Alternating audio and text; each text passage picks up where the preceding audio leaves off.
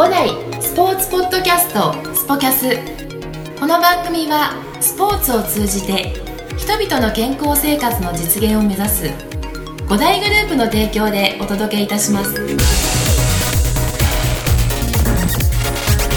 新年明けましておめでとうございます。インタビュアーの石崎です。いつも聞いてくださりありがとうございます。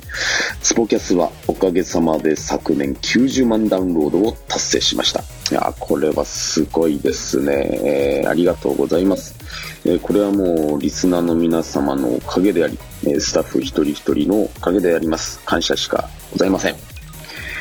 今年はですね、えーさらにパワーアップして、えーまたいろんな企画にもですね、チャレンジしていこうと思っておりますので、引き続きよろしくお願いいたします。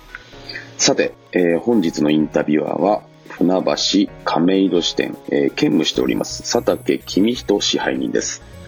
えー名門柳川高校、えー卒業後中央大学に進んでキャプテンをね、歴任している人なんですが、社会人では、実業団日本リーグでプレーした素晴らしいキャリアを持った人です。ちなみに私のですね、中央大学時代の、先輩になるんです。え1年生の時のですね、え4年生で、その時もキャプテンでしたね。もう長いあの付き合いになりますが、改めて佐竹先輩の家、佐竹支配人の話を深掘りしましたので、聞いてください。それでは。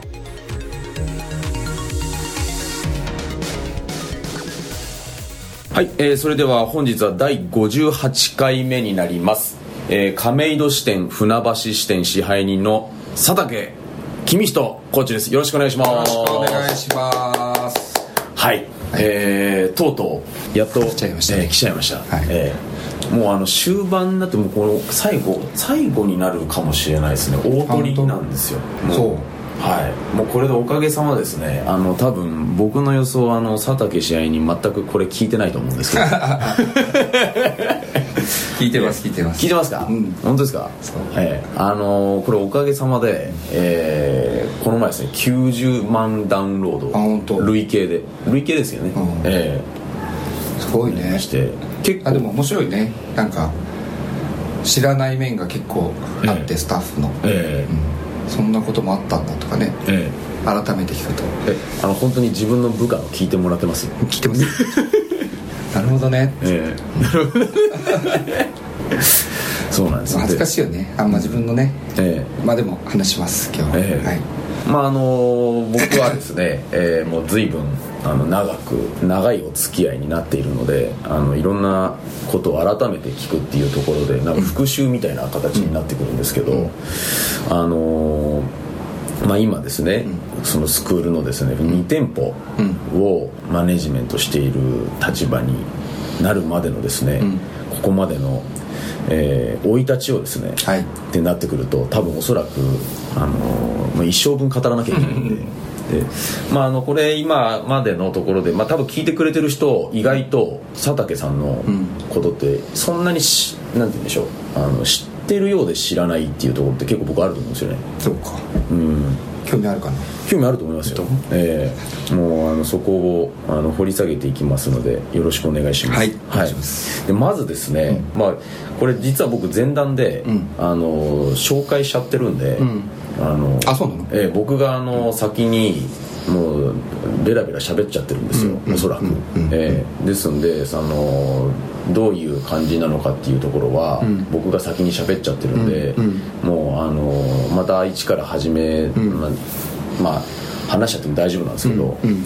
まあ、そのまず出身から。出身から言っちゃう、はい。出身からいきましょう。出身から言っちゃうか、はい。出身は静岡県。静岡県。静岡市の出身ですね。静岡県静岡市。どんなところなんですか？まあやっぱ静岡はサッカーが、まあ、今年ね全国の高校サッカー優勝した静学もあるけど、ええ。サッカーが有名で、はい。まあ、当初は本当にサッカー王国で、まあ、特に男の子はもうみんなサッカーサッカー一色で。えでまあ自分もサッカーがやりたくて、まあ、やりたくてっていうところで、まあ、たまたまお父さんが、まあ、テニスをやってたことがあって、はい。まあ、テニスを始めたというきっかけかね。影響お父さんなんですか？そうだね。ああそうなんですね、へええそサッカーはやらなかったんですか？サッカーはまあでもやってたね。やってましたよね。あのえまあ、クラブとかそういうのではやってないけど、えはい。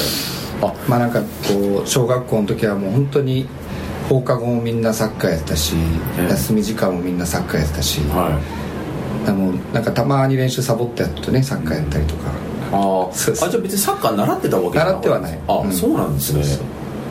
でもサッカー得意ですよね。サッカーはまあ好きだね。今見るのも大好きだし、え面白いですよ。えなんかすげえ飛んだ話になっちゃうんですけど、ずっとサッカーのゲームやってましたよね昔ね。やってた。ね。あそうなんですね、まあ、その影響もあってかな、えーなんで静岡ってちなみにあのサッカーがあんなに盛んになる県なんですか？なんでだろうね、えまあでも本当にいっぱい高校まあ高校サッカーがね特に盛んで。うん。有名ですよね、だって。有名。えあもうなんか強豪校が何校もあって、ええ。まあ、カズもそうだし、ね、中山もそうだし、ん。ゴールキーパーの川口もそうだし、えうん。みんなねそうですよね。ちょうど何年か前の日本代表はみんな静岡ばっかりで、ええ。まあなんか、ま、地域密密着で街全体でなんかこうサッカーを盛り上げようみたいなところうんがあるよね。そうですよね、そんなサッカーに憧れていたその少年時代はありながら、お父さんの影響でテニスを始めるわけじゃないですか、でそこはなんかやっぱテニスって惹かれるものがあったんですか？そのサッカー以上に。うん。まあ小学2年でテニスを始めて、まあ姉がいて、はい。まあ姉もお父さんの影響でテニスを始めて最初に姉がやってて、うん。あお姉でさんが先なんですね、うん。まあ、その後小学2年でうん。始めて、まあ、その時にあの静岡では、まあ、たまたまなんかこう、まあ本当にこう全国のトップ選手をいっぱい輩出している名門のテニスクラブのところに、はい。あのまあ、通わせてもらう、うんまあ、初めがね、はい。そこになって、まあ、やっぱり教え方がうまかったのかな。うん。やっぱりなんかこうやってすぐに何かこう一個一個がなんかねできできないことがこうできるようになっていってうん。あでなんかこう面白いなっていうふうになってったんだね。ああなるほどですよね、そのあの名門っていうところはなんていうテニス龍南テニスクラブ。龍南テニスクラブ、結構いるんですよね、うん。今まで輩出してきた、ねまあ、結構で日本トップ選手が、まあ、何人もこう出てて、ええ。うん。まあ、本当に静岡ではそこがね、当初は、うんうんまあ、テニスではもう名門で、まあ、全然当初はねそんなのも分からないけど、うんええ。まあ、自然とそういう人が周りにいる環境でできたっていうのは幸運でしたね、うん。その中でやっぱ習っているうちに、そのサッカー熱よりもうん。テニス熱の方がやっぱり高くなっていくんですか、うん。なっていいったんでしょうね、まあ、続けたから。そうだね、まあでもやっぱりなんかまあもう本当に週小学校3年生の時は週5回、うん。まあ、毎日3時間ぐらいやってたんで、えまあ、なんかねこう好きとかっていうよりえも、うんもうその時からねなんかこう生活の一部でで、まあ、やるたんびになんかねできないことができるようになっていくのがなんかこう楽しくて。まあでもなんかサッカーとテニスがどっちかっていうのはなかったかな。なんかどっちも、うん、上回るとかねサッカーはいまだに好きだし。ええあじゃあそのなんかサプレイヤーとしてサッカー選手になりたいとかっていうようなじゃなかったわけなんですね、うん。そうそうそううん。まあ単になんかねやるのが楽しかったみたい。なはい、ちなみにあの一言で言うと龍南テニスクラブは何が良かったんですか？その教え方とか。でであの佐竹さんもそうですけど、僕もねいろんな人何人か知ってますけど、うん。やっぱ全日本クラスの選手が、うん。あの佐竹さんと同じようにこうやって育っていったわけじゃないですか、うんうんな何がすごかったんですか？そこのし指導の方法って。やっぱりあの当初教えてくれてた、まあ、メインの伊藤末広コーチっていうのもあって、はい。まあ、その方の本当なんか今思うと、まあ、情熱というか、情熱。うん。うん。まあ、なんかこう本当になんていうかな、まあ、ただこう練習をするだけじゃなくて、はい。まあ、ちょくちょくいろんなこうスクールの人となんかこう練習試合をさせてくれたりとか、えまあ、なんかキャンプがあったりとか、まあ、そういうのを、まあ、全部なんか自分でこう送り迎えを、まあ、ワゴン車でこうしてくれーて、えまあ、いろんななんかこうねいい経験をいっぱいさせてもらったなと、まあ、ちっちゃい時から、はい。まあ、その辺は、まあ、今自分がやれって言われるとなかなか難しいなと思うようなことをなんかやってくれてたことはすごくなんか大きかったなと。本当にまあその方の、まあ、意識も高くて、うん。まあ、やっぱりもう、ね、本当に全日本のトップをこうになるためにっていう基準で、あのまあ、練習も、まあ、そういう練習以外のこう取り組みもやらせてもらってたので、ああなるほど、まあ、そこが大きかったかなっていう。ん。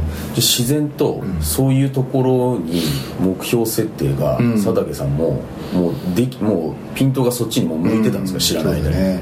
もう全国に行くんだっていうような。うん。そうだね。あじゃあすごいじゃあ指導うまかったんですね。伊藤コーチは、うん。あそんそうだね。なんか意識をそういうところに持っていくのはうまかったね。うーん。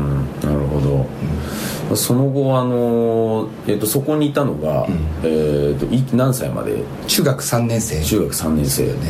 でまあその後ですねあの柳川高校に、あの進学するん。わけじゃないですか、うん。まあ、これもまた超名門じゃないですか、うんうんもうあのねいろんな部活が実は、ん。あのスポーツ強いんですけど、うん。まあ、テニスがあの群を抜いて有名うんなわけなんですけど、うん。その柳川高校に行こうとしたきっかけと、うん。うん。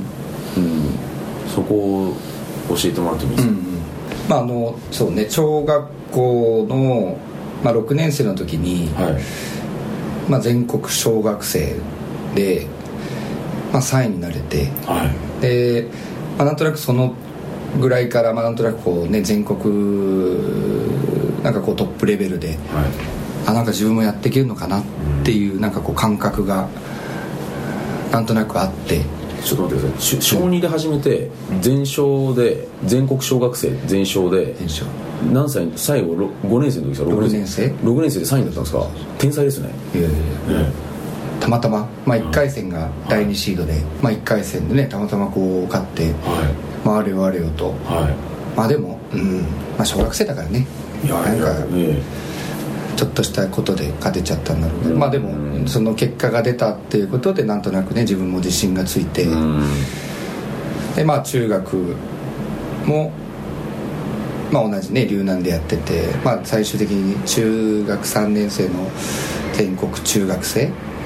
まあ全中で、まあ、また3位にこうなれて、はい。まあ、だけどやっぱり、まあ、なんかそのベスト4のねなんかこう壁はこう破れずうんっていうところで、うんまあ、何かねちょっとこうまあそのねまあ結構そういうトップのレベルでこうやれてるなっていう実感はありつつも、ん。まあ、もう一皮うん受けたいなっていう時に、まあ、柳川ね当初からもこう知ってて、はい。うん。まあ、トップレベルがこう集まるっていうのは知ってたので、うん。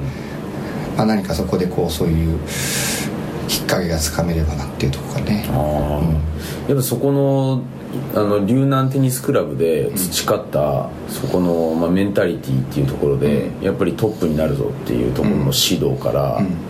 その、うん、思いっていうのがやっぱでもそのもう前勝の時とかもう前中とかってやっぱりもう狙ってました。優勝って。全勝は狙ってないね。狙ってない。全勝はもうね、うん。ただがむしゃらにねやってて、まあそんな全国がどうのこうのとかも分からなかったし。あでもそうですよね。だって1回戦が第2シードになっちゃってたってことだったらシードついてなかったですそうもんね。そうそうまあでもそれでねちょくちょくジュニアのなんかこう全国大会でシードがつくようになってきて、うん。まあその辺からかねなんかそういうのをこう意識をして。えーでそこであのねまあい僕の時代もそうでしたけど柳川って言ったらもうナンバーワンで、あのね、必ずインターハイで決勝に上がってくるやっぱチームだったわけじゃないですか、でそこに入って3年間、あのどうだったんですか？ま あでもえ実はあの、まあ行く前に、えはい。まあ柳川はね結構なんかこうスパルタで厳しい厳しいっていうのも聞いてたんで、はい。まあ、相当こう覚悟をしていったんだけど、まあ、最初1ヶ月ぐらい、まあ、入って練習やった時に、はい。実はなんかそんなにあなんかこう練習自体は今まで留南でやってたものからすごくこう厳しいなっていうのは感じなかったんだよね。えでそこで初めて、えはい。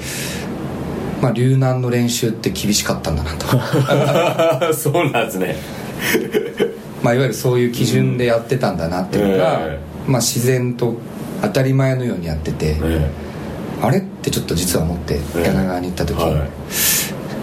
うん、まあなんかそれ以外のね、ええ。こう上下関係とか、はい。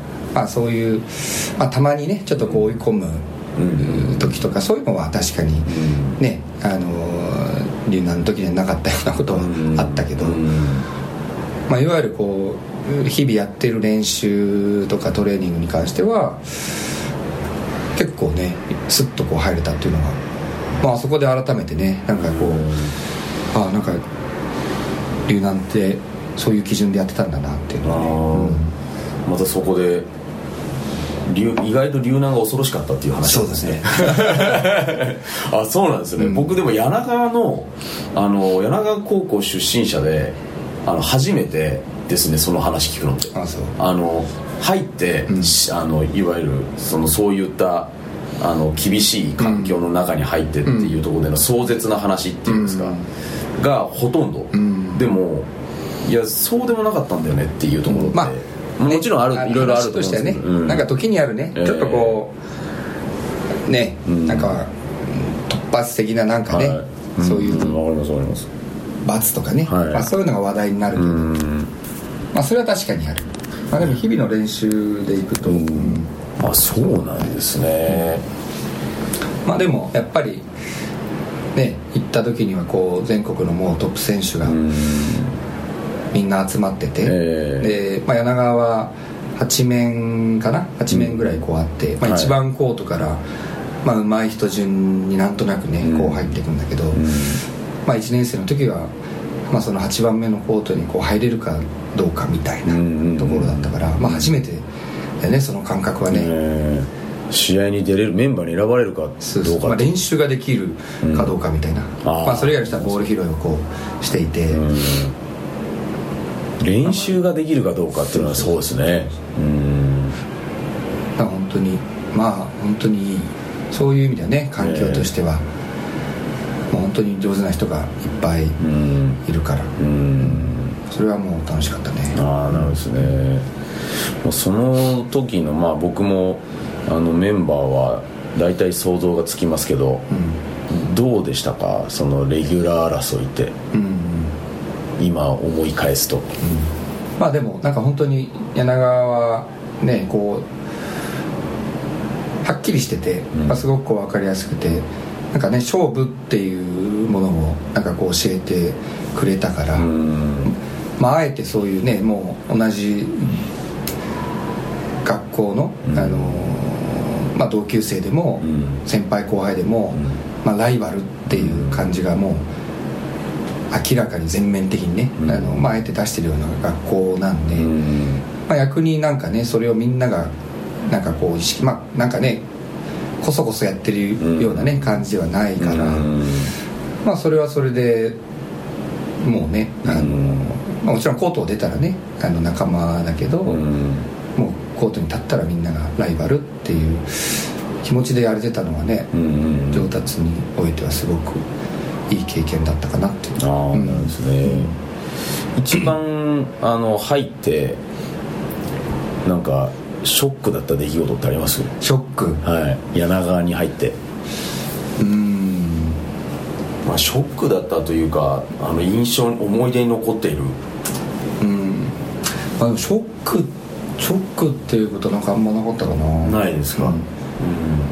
えもしかして3年連続あれですか？連覇してますか？インターハイって。3年連続連覇はしてないね。1年生の時に準優勝で2年生の時に優勝で自分たちは準優勝準優勝優勝準優勝です。ああそうだったんですね、えー、その時ってどこですか？渋幕？渋幕。ああ渋幕。ああ、強かったですね渋幕も。そうね。強かったですね。ええまた雰囲気の違ううん。あれですよね世界ですね。ああなるほど。まあ、ちょうど自分たちの時ぐらいから、まあ、なんとなくねなんかそういうこう、まあ、いわゆる根性論的な、指導のところから、まあ、科学的なね指導がこう入ってきて、まあ、関東の方では結構そういう指導がうん。ねなんかこう主流になってきてるみたいな話はこう入ってきていてまあそこのこうねちょうど時代の変化の時だったのかなっていうのはあるけど、ん。まあ、自分たちはなんかねそれをこう、まあ、信じて、あのーまあ、やってきてまあでもそれはそれでね今はすごくいい経験になってるかなってまあやっぱ柳川は何よりも、まあ、テニスもねそうだけど、まあ、本当になんかこうなんていうのかね限界を超えるっていうね、うん。経験をさせてもらえる、うん。なんか潜在能力とか、あもうこれは無理だろうっていうものをもうちょっとこう、まあ、頑張れたとか、うん。うんあれはなかなもうなかなか経験できないだろうなっていうね、まあ、あの経験は本当になんかねその後の人生には大きいなっていうのが、うん。なんか人ってすごいなっていう。ここまでできるんだ。そうそう。あれはでもやっぱ自分だけでねなんかそういうこう潜在能力出すことってなかなか難しい中で、まあ、そういうこう、まあ、厳しくするのもね、うん。なんかこう簡単じゃない中でそこまでこう追い込んでくれたり、まあ、それをみんなが周りがね仲間も、まあ、それをやってるっていう中でやっとそれも自分もこうできるみたいなね、それがこう重なって本当になんかちょっとこう自分が別にいるような感覚。うん。あなんかそこまでできちゃうんだみたいな、うん。客観的に自分をこう見れちゃうなああいう感覚は。なかなか経験できないという。かああなるほど、うん。まあ、ある意味そうせざるを得ない環境っていうんですか。そうだね。んそうそうそうなるほど、でその後いわゆるそのインターハイは優勝準優勝っていうそういったあのキャリアを持ってですね、あの次のステップって大体あの柳川から卒業する方たちって、いわゆるまあもちろんその大学に進学するっていうのとあともう一つはあの企業と契約したりしてプロになる人もいたわけじゃないですか、であのその選択のところっていうのはそのキャリアステップはどうか考えてたんですか？うん。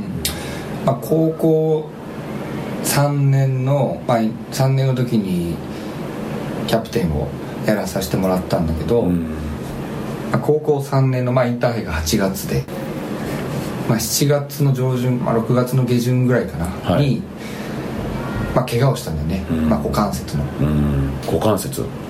でまあなんかどうしてもねもうキャプテンをやらせてもらってて、まあ、最後のインターハイだから、まあ、出たいなっていうのもあって、まあ、監督にはこう言わず、まあ、だましだましやってたんだけど、はい。まあ、やっぱね柳川の練習もそんなだましだましできる練習じゃないから、はいまあある時にもう練習中立てなくなって、はいで監督に「どうしたんだ?」って言われて「まあ実はちょっと怪我してて」って言って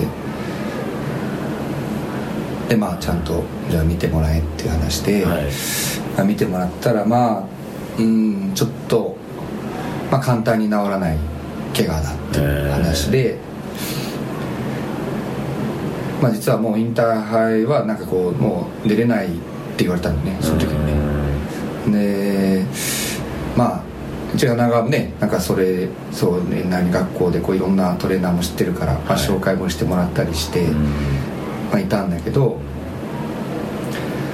まあもうほとんどの人が、まあ、当初のこう医療の技術ではなんかこう治すことが難しいみたいな。でなんかまあ、結局インターハイはなんか、まあ、ずっとそれまでこういう、まあ、どうしようかってこう言いながらやってて、はい。まあ、最終的にインターハイは、まあ、シングルス、まあ、シングルスが2本でこうダブルスが1本でうん。3本なんだけど、はい。まあ、シングルスの1はチェーンっていうのはもう決まってて、うん。で、まあ、2に自分が出るかっていうところで、まあ、うん連続ではもう出れなかったから、うん。まあ、1試合おきにこう出るみたいな。はい。でし団体戦のまあ、15分ぐらい前に、うん。まあ、3年の時鳥取かな？はい。に、まあ、テニスコートの裏にこう山があって山に連れてかれて、えでこう針を打たれて、えはい。まあ、要はその痛みよりも痛い痛みをただやって麻痺させるみたいな。めちゃくちゃ荒治療ですね。でそれがまあ1時間ちょっとぐらいで切れちゃうんだよねあでもなんとかなるんですかそれで？もう麻痺。麻痺？そうそうそう。うわまあ、それでまあそれもね本当はダメだって言われたんでまあ監督にこうもう頼んで頼んで出させてもらって、えまあ、それで一応ねこう試合こう出て、まあ、最後ベスト4の試合は出させてもらって、ええ。で終わって、まあ、改めてこういろいろね検査もこうして、まあ、やっぱ治らないと。でなんか、まあ、手術をするならなんか今ドイツ？ドイツにはなんかそのやれる人がいるんだけど、はい。なんか50%の確率で歩けなくなる可能性があると、はまあ、車椅子になる可能性があると言われて、まあ車椅子かっていうので、えはい。まあ、でも最終的にある先生が、まあ、半年？半年時間をくれたら、まあ、テニスができるようまでにはこうしてあげるっていうふうにこう言われて、まあ、結局手術はあのせずに、まあ、半年間高校インターハイ終わってから、まあ、大学までうん。全くテニスはできず、地道ないわゆるリハビリ。なるほど。まあ、ちょそういう時期だったから、うん。まあさすがにもうまあなんか選手としてっていうのはまあ難しいかなっていうところで、まあ正直ねそんな状況だから、まあ、大学もねちょっとこうテニス推薦に取ってもらうっていうのは難しいかなっていうのは思ったけど、はまあそんな状態でもまあねその中央大学は、まあ、取ってくれるっていう話をしてくれて。えまあであればぜひお願いしますっていうところで、まあ中央大学をこう選んだっていうところかな。う